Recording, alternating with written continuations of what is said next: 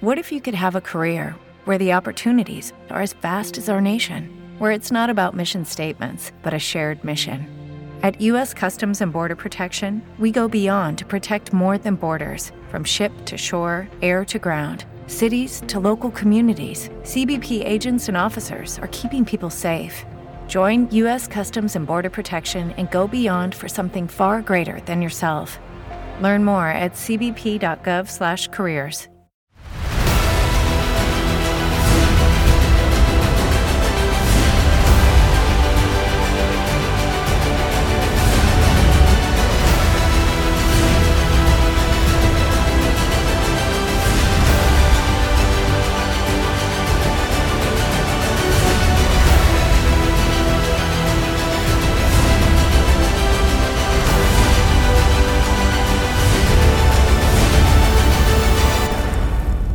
A session in the European Parliament has condemned Turkey's military presence in Syria as part of a broader look at the crisis in that country. Sweden's Kurdish community is in uproar over the potential extradition of Ferit Celik, a Kurdish man, to Germany. Celik's case is emblematic of systemic bias, supporters say. On the ninth anniversary of the Dolmabahçe Pact, unfulfilled peace negotiations between Turkey and the PKK, Öztürk Doan stresses the imperative of resuming peace talks with the Kurds. Globally renowned Indian activist Abha Bhaiya has hailed the Kurdish women's struggle as an extraordinary effort for democracy and equality. Learn more with Medya News. The European Parliament has discussed a comprehensive set of recommendations focusing on the ongoing conflict in Syria and its spillover effects on the whole region, and including the involvement of Turkey.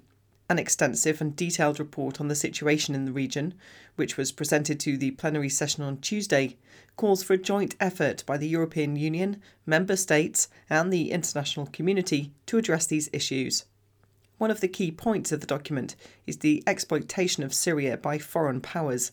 It deplores the presence of Iranian, Turkish, and Russian military bases and militia in Syria and calls for an international effort to continue the fight against ISIS. Specifically, the report condemns Turkey's unilateral military actions and occupation of northern Syria, particularly targeting Kurdish held areas. It calls these actions a violation of international law and urges Turkey to, quote, end its illegal occupation of northern Syria and withdraw its military and paramilitary proxy forces. The Turkish parliament recently voted to extend its military presence in Syria, having been actively involved in large scale military operations inside Syrian territory, targeting Kurdish held areas both directly and through proxies. Sweden's Kurdish community has strongly condemned the arrest and potential extradition to Germany of a 36 year old Kurdish man, Ferit Celik, who holds Turkish citizenship. The Democratic Society Centre in Sweden urged support for his release and an end to what they described as the criminalisation of Kurds. In a statement on Tuesday, the group highlighted that Celik's case was emblematic of systemic bias and called for the protection of Kurdish rights. The court's decision on Monday to consider his extradition over a German arrest warrant has raised serious concern about the risk of persecution should he subsequently be sent to Turkey.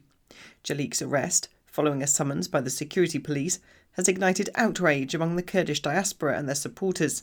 The Democratic Society Centre argued that there is no legal basis for Celik's extradition and framed his detention as part of a larger pattern of repression against Kurdish activists in Europe. Globally renowned Indian artist Abha Bhaiya has hailed the Kurdish women's struggle as an extraordinary effort for democracy and equality.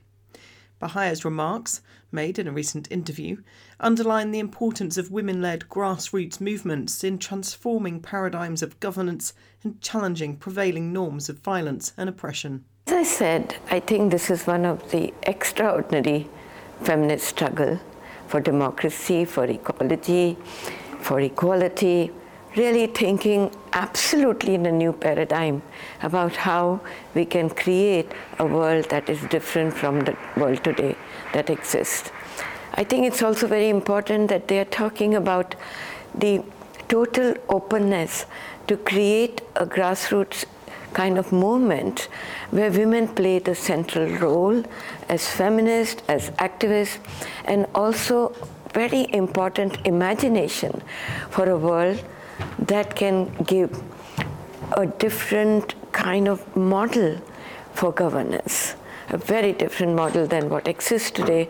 And once we move away from these mainstream civilization definitions, we need to create another world where we talk about people's right to live with dignity, with justice, and demand total solidarity among people who are struggling all over the world.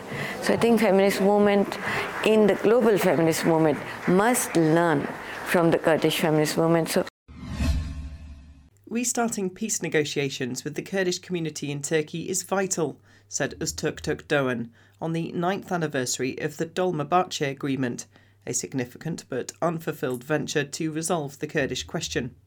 Formerly of the Committee of Wise Persons, tasked in the 2013 to 15 peace process between the PKK and the Turkish government, Türkdoğan is currently pro Kurdish Dem Party co mayoral candidate for Ankara.